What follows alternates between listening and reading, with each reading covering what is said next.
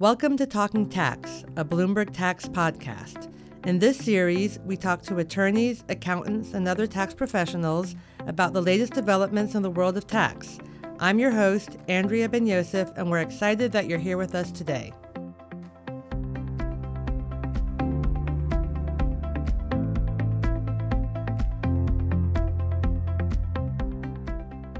Welcome to Talking Tax. I'm here with George Karibjanian and Richard Franklin from the law firm of Franklin, Karibjanian and Law PLLC with offices in Florida and Washington, D.C. We're here today to talk about part one in the podcast about alimony and prenups and alimony trusts after the 2017 Tax Act. This part one will be about alimony and prenups.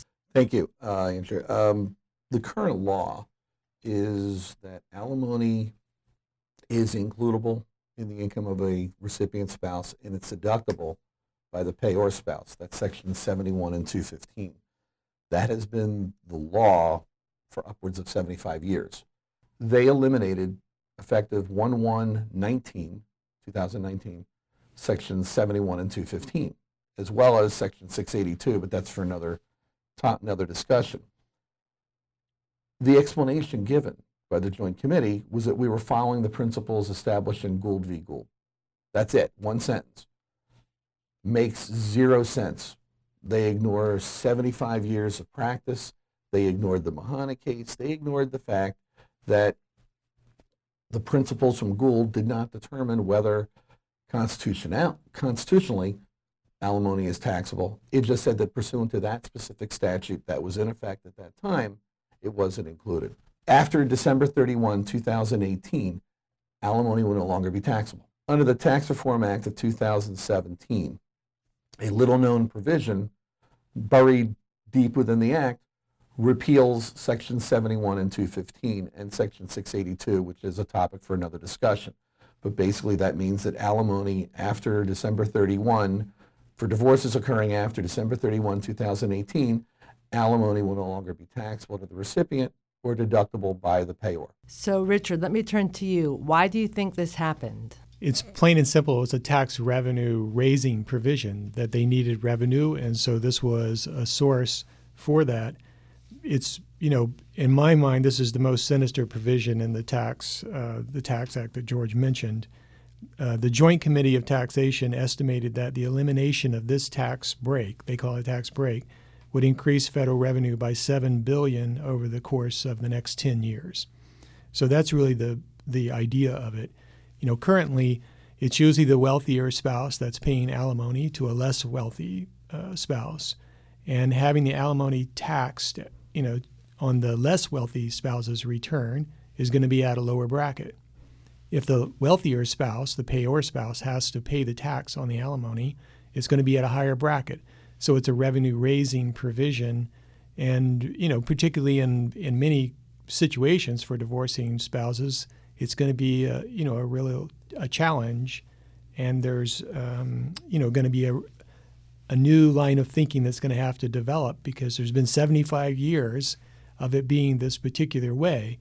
And that's the divorce lawyers, you know, the actual uh, clients getting divorced, the judges, um, the people that financial planners that work with people to try to come up with these numbers. It's a big change in this world. So let me let's start before the marriage. How did this affect prenuptial agreements? Well, uh, prenuptial agreements, you know, in my experience, many times didn't call for alimony per se. You know, and, and it was probably a, a relatively rare situation where a prenup was done that required periodic payments that would be includable in the payee spouse's income. But there would certainly be some of those out there. And now those those agreements need to be reviewed because after the end of this year, um, in, a, in the case of a divorce, if the agreement said pay, you know, the, the, the payor spouse will no longer get a deduction for those payments, notwithstanding what the prenup says. Uh, be, there won't be grandfathering for a prenup where the divorce occurs after the end of this year. What about if it's a separation agreement, George? So let me backtrack one second. Alimony is an opt out provision. Pursuant to the definition of Section 71 and 215, If the agreement, if an agreement provides that it would not be included in income, it wasn't. So many prenups, this would be a negotiated point, whether you're going to allow, if you're making periodic payments, whether that would be subject to tax. Problem is, Richard talked about grandfathering. Now, there's a grandfather rule that says for existing divorces, divorce decrees that have been in effect prior to January 1, 2018, the repeal doesn't apply. So if you've been divorced and alimony is being included and deducted, that will continue. However, what about a prenuptial agreement? Know, this is something that could be a negotiated point. The exclusion is for a divorce decree or separation instrument. What is a prenuptial agreement? A prenuptial agreement is something more than a contract to affect future rights. So a prenuptial agreement, and we've spoken to a couple of family law lawyers, and everybody's pretty much in agreement, that's not covered under what is defined in the code as something that would be grandfathered. So if they've provided for a in a prenuptial agreement for the taxability, that provision will have no bearing if they get divorced after December 31, 2018. So, how would that work if your prenuptial agreement terms don't aren't in effect anymore? Did I say that right? Well, I think that's something they're going to have to, the couple's probably going to have to negotiate as a part of getting divorced. Or they could go back now in contemplation that, you know, after the end of this year, the provision in the, the current agreement isn't going to be enforceable or, you know, it's not going to have tax effect. So they could go back and modify the agreement. But of course, doing the original agreement usually is fraught with difficulties. So having a couple go back and reopen negotiations over this change in the tax law is going to be a you know a very tenuous you know kind of uh, element. Yes, I don't think people will enjoy that too much. Let me go back a moment about the reasons about Congress you know making this change. It it is in effect another marriage penalty. We're all familiar with this idea of uh, marriage tax penalty, right?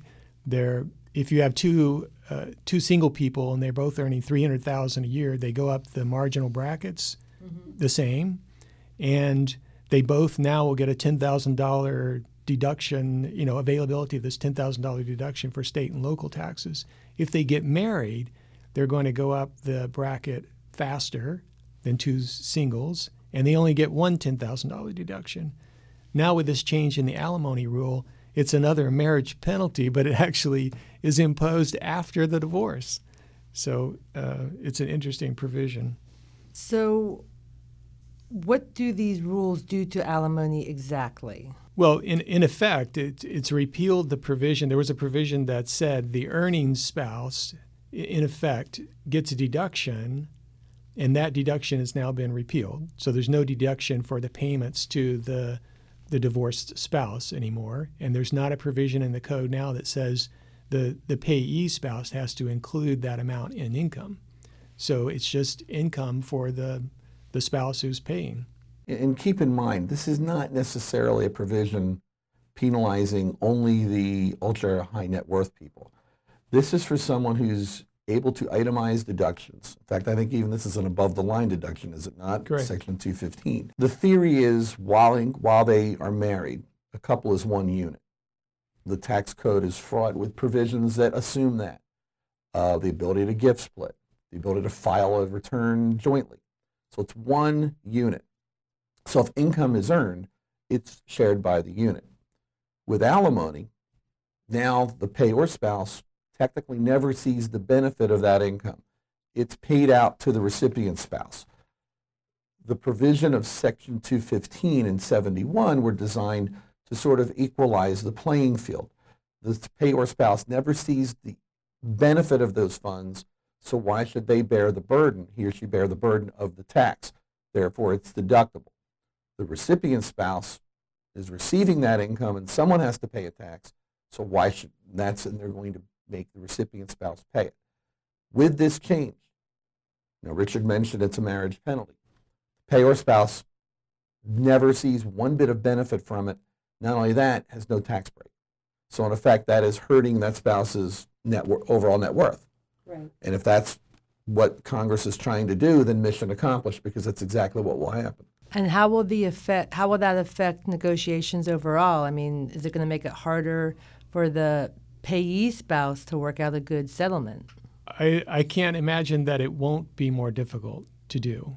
Um, the payee spouse had more control, for example, where they live, you know, to reduce their income tax effect. They could live in Maryland or they could live in uh, Florida frequently. They had the choice. The payor spouse doesn't necessarily have that choice. So you, you might have, for example, someone who's the payor spouse be a Florida resident now, and they work out an agreement where, where in effect, when it, under the current rules, there was some tax savings because in effect the payee spouse was in a lower bracket, so they were, if they were smart, the, the people the, the couple was essentially using that lower income tax effect in their negotiations to determine how much was paid. Um, now that disappears, so there's less money on the table to divide in, in essence. And suppose they do, do work out an agreement um, under this new regime, and the payor spouse moves from a, a, a, state like Florida with no income tax to New York. He gets transferred from his job in Florida to New York or California, where the tax is you know over 10% additional. So they're they're likely to have to go back to court again you know, to focus on this issue, the effect of it. So just to jump in, that's because this affects state taxes as well as federal taxes, correct? Exactly. Under this new law. Yeah, exactly. Because all the states, or pretty much all the states, define income based on federal income. So you have to take both into account. Exactly. And one other thing, so this is one of the few provisions of the Tax Act that is not going to sunset. Is that correct? Yes, and that is a further hindrance. It's uh, because mm-hmm. right, because it's a revenue raiser and it's the sunset provisions apply to the the revenue deficit items. And one of the things we why we focused on this issue, you would read a lot of articles about the Tax Act. What's happening? Oh, corporate rates are cut. The transfer tax exemption is doubled pretty much. You didn't read too much about the alimony provision. It was sort of buried deep within the act that, oh, and why would they do it? The Tax Act is sold, oh, tax cuts across the board. Well, someone has to pay for the tax cuts. You can't, with a deficit running, you can't just say we're going to cut back on our receipts. This is a hidden revenue raiser. And it, as I said before, it's a sinister provision, and that's why I believe they had to delay the effective date a year just to see what feedback they would get and whether they could actually keep it in place. Which it looks like they are as far as and, we know. And another thing I should add, and this just goes back to tax policy, considering the lightning speed in which this act was put together, the fact that these provisions are in there, this, this is not something that was just thrown out at the last minute. I have to believe that this had been mulling around the policymakers for years, much like go back eight years portability while portability was thrown in sort of in the 2010 Act, portability had been around for six years through various congressional bills.